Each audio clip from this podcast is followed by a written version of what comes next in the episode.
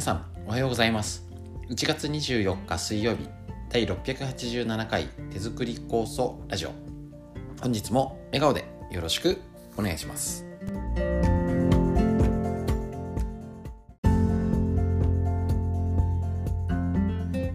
こちら手作り酵素ラジオは埼玉県本庄市にあります芦沢治療院よりお届けしております。私の母親が手作り酵素を始めて今年で40年。北海道帯広市にあります。十勝金星社。川村文夫先生に長年ご指導をいただいておりまして家族で酵素を飲み治療院ということで酵素の指導勉強会などしておりまして今は、えーと、酵素の仕込む期間じゃなくて次は春になります。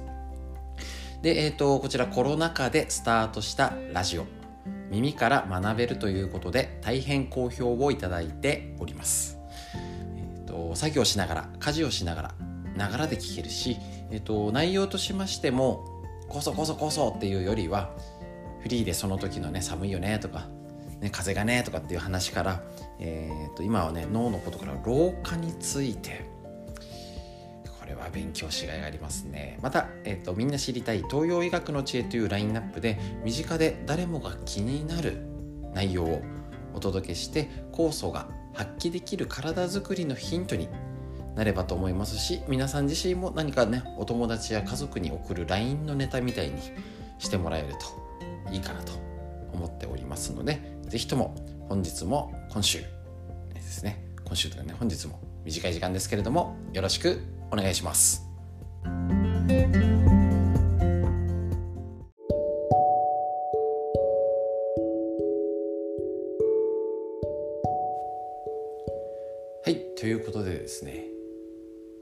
さが毎日言ってますけどね。さらに本日より寒波が来るみたいな全国的に冷えるというね。ねなんかまだまだ被災地だと断水。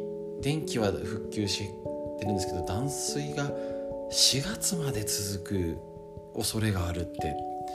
ねだいぶ特に液状化現象でもう舌がちょっと揺れましたじゃない。もう配管がグワングワンしちゃってるところ。なかなか復旧は先のようです。今大変な方本当にねあの少しでもね安心した生活ができるようお祈りしております。また本当にこの辺ではですねもうねヒートテックはあるし服はねもう何でもあるしあったかい部屋があるしご飯はあるしこの当たり前を、えーと、本当にありがたいと感じで生活できたらと思います。でこの寒さ対策してますかっていうことで結構やっぱりねあのもともと弱い方冷やすと調子悪いよって方はまあねしてなくはないと思うんですけれどもやっぱりね足湯結構うちなんかも足湯毎日毎日毎日とは言わないか。毎日に近いぐらいでうちなんかね子供がやってとかってなりますね。結構サッカーやってる子はもうなんか足が痛いとか疲れてとかっていう時はま足湯しなみたいな。だしえっ、とうちの娘とかだと生理痛とかねなんかだるいとか言ってまた天気が最近の何日かちょっと急激に昨日一昨日とか気圧の変化もあったのでもうそんな時はもう温めなきゃダメです。でまた今ね冬の土曜に入っておりますのでこれね是非ともね是非ともあの少しでもね胃腸系の調子が悪くなります。2月3日までえっ、ー、と土曜牛の日の土曜これ年に4回ありますからね。この4回の土曜の時とまたこの寒さが来る。こういう時です。こういう時です。そう。例えば寒い日って言ったらもう毎年寒いし寒い地方の人はじゃあ寒さがあったらみんな具合が悪くて学校休んで仕事行けないのかって言ったらそんなわけないんですよ。例えばその土曜ね土曜の期間だからみんな調子悪くなってみんな学校休んで仕事もあの誰もいないじゃんなんてことないんです。土曜の期間と寒さが重なってささらにそこだったら女性だったら生理痛とかちょっと最近寝不足がとかついつい食べ過ぎちゃってねとかそういうのが重なると悪さするんです。例えばねあのー、1月お正月とか年末年始からなんか食べ過ぎちゃったり運動不足でなんか冷えを伴ってなんか変だったんだよなっていうところはこういう時にガツンときたりぎっくり腰そういう毛もきますね。アレルギー症状がひどくなったり。ですね。で特に花粉症がひどい方。今治療の最いい時ですねこの時に。だからねえっ、ー、とできたらって昔はよく言ってましたけどもうねこの寒さと土曜の時はもう毎日足湯した方がいいです。本当に。治療だと思って。ねもう毎日すごい凄腕の達人のね治療を受けたりとかあっち遠くに行ってとかって言ったら毎日できませんけど足湯は毎日できます。何が大変？準備と片付けがめんどくさいですね。ってことはめんどくさいを取るか後々大変なのを取るのかどっち？ってことですね。そうそういう二択なんとか選択をしておそらく楽な方を選んじゃってたら症状が悪くなる方になっちゃうかなと。本当毎日足を続けてる方腰痛も治るしあのちょね調子悪くなんないわけじゃないけどなんかおかげさまで元気でやってますなんてのはもう間違いないですし。例えば難病が良くなったよとかってのも酵素の飲んでる方でもいるんですけどもちろん酵素がっていうのもあると思うんですけどやっぱりよく見てみると素直にこれいいよって言ったのをちゃんとやった方そしてその努力だったり家族の支えみんなで頑張ろうねみたいな感じになってるうちは良くなってますよね。酵素っていうものだけがあっても良くなってないんじゃないかと勝手に推測しております。その酵素が発揮できるようにみんなで頑張るじゃないけどねめんどくめんどくさいんですよ。本当にね。だけど今それがちゃんとできてる方はおめでとうございます。もうしっかり体に免疫力ついてますしね。やれることやると。是非ともですね。え、ー、るしかないです。やるしかない。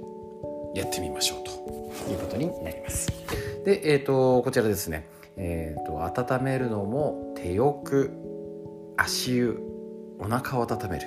もう何でもいいです。まずやりましょう。手浴なんてあの洗い桶でできます。ボールでもいいしすぐできる。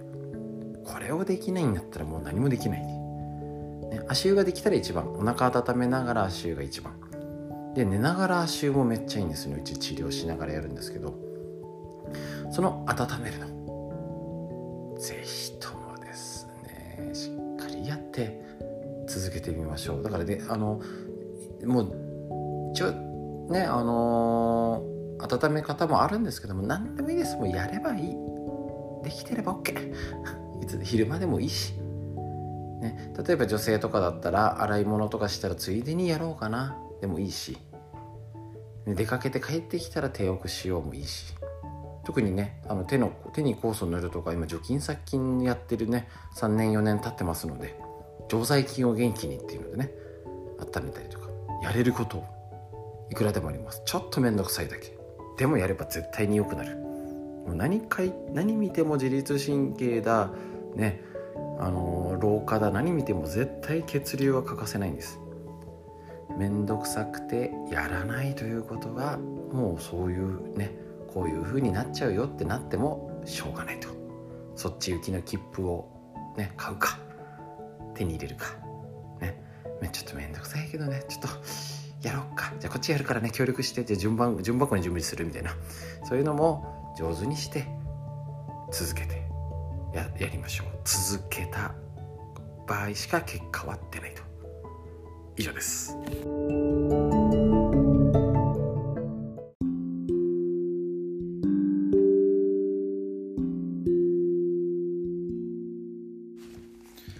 続いて老化の新常識。面白いほどよくわかるということで細胞の寿命を伸ばすコツ。老けない人はここが違うということで根頃秀幸先生の宝島シャムック本より老化について大事ですね。勉強する。まだ、えっと、老化の仕組みと兆候ということで老化にとって大事なことをご紹介しております。成長ホルモンだ。口のこと。ね、ホルモンだ、えっと、毛細血管とかね。すぐ老化とは意外と直結してないところが気をつけなきゃっていうこと。なるほどって分かれば対処できます。今日のページ。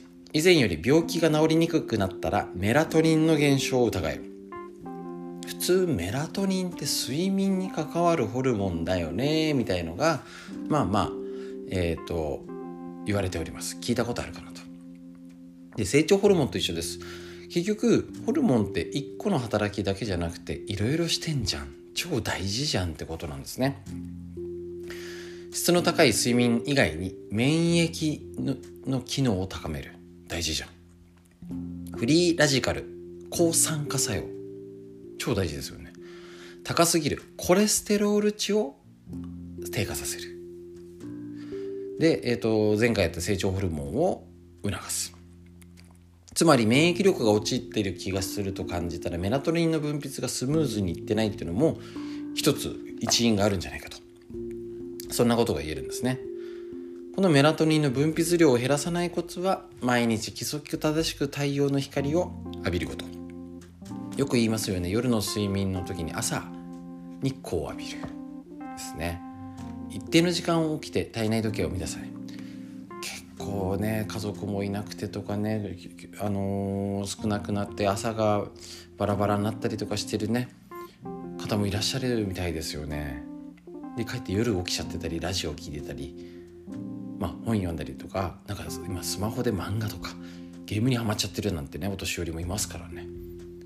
朝に日光浴びると体内時計がリセットされて15時間後に体内でメラトニンの分泌。だからあ夜のことは朝やると。で夕方以降にこの夜の光を浴びるとそうなんです。よ夜夢中になってスマホいじくってるとまずいんです。すいません。5分筋トレや YouTube だなんだあのスマホを使わせるような、ね、ラジオも含めてスマホを使わせるようなことばかり最近やっている気がするんですけど。すいません。夜はなるべくデジタル機器避けましょうですね。でこれメラトニン消化体って脳の脳の中。ねこれが大事なんですよね。消化体でメラトニンが作られるということになります。是非とも老化にとってこのやっぱホルモン大事になってきます。そのホルモンでも成長ホルモン関係ないじゃんじゃないんですよね。終わり、えーとメラトニン睡眠のホルモンじゃない？じゃない。免疫とか。コレステロールに関わります。これが老化のポイントになります。チェックしましょう。以上です。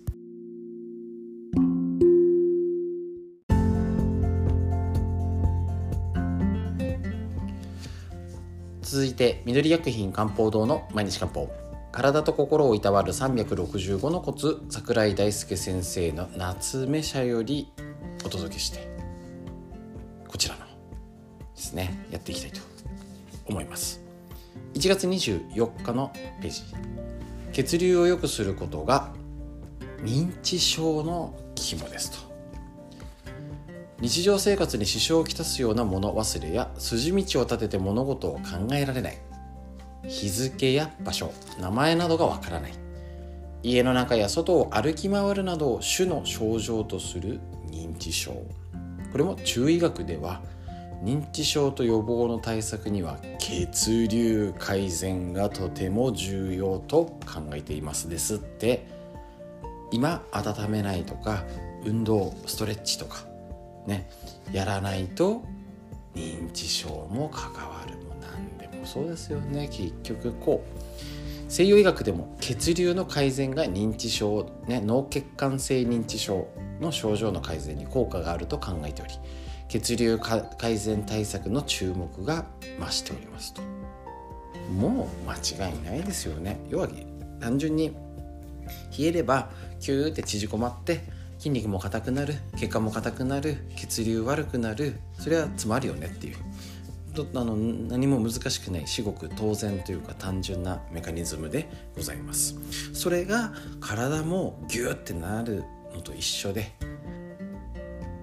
あのギューって潰されちゃうね狭くなって潰れてギューって硬くなれば正座してるみたいに神経も圧迫するだろうしね、あの脳の、ね、血管って言ったら脳にも血管があるし、ね、この老化の出会って毛細血管にも関わるし結局血流に乗って免疫力に関わる。もう悪いことしかない。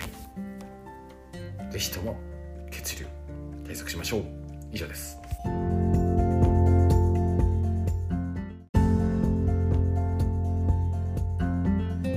はい。ということでいかがでしたでしょうか？もうね寒さが厳しい時はですねなるべく家にいるのもそうですし外にも出ましょうね。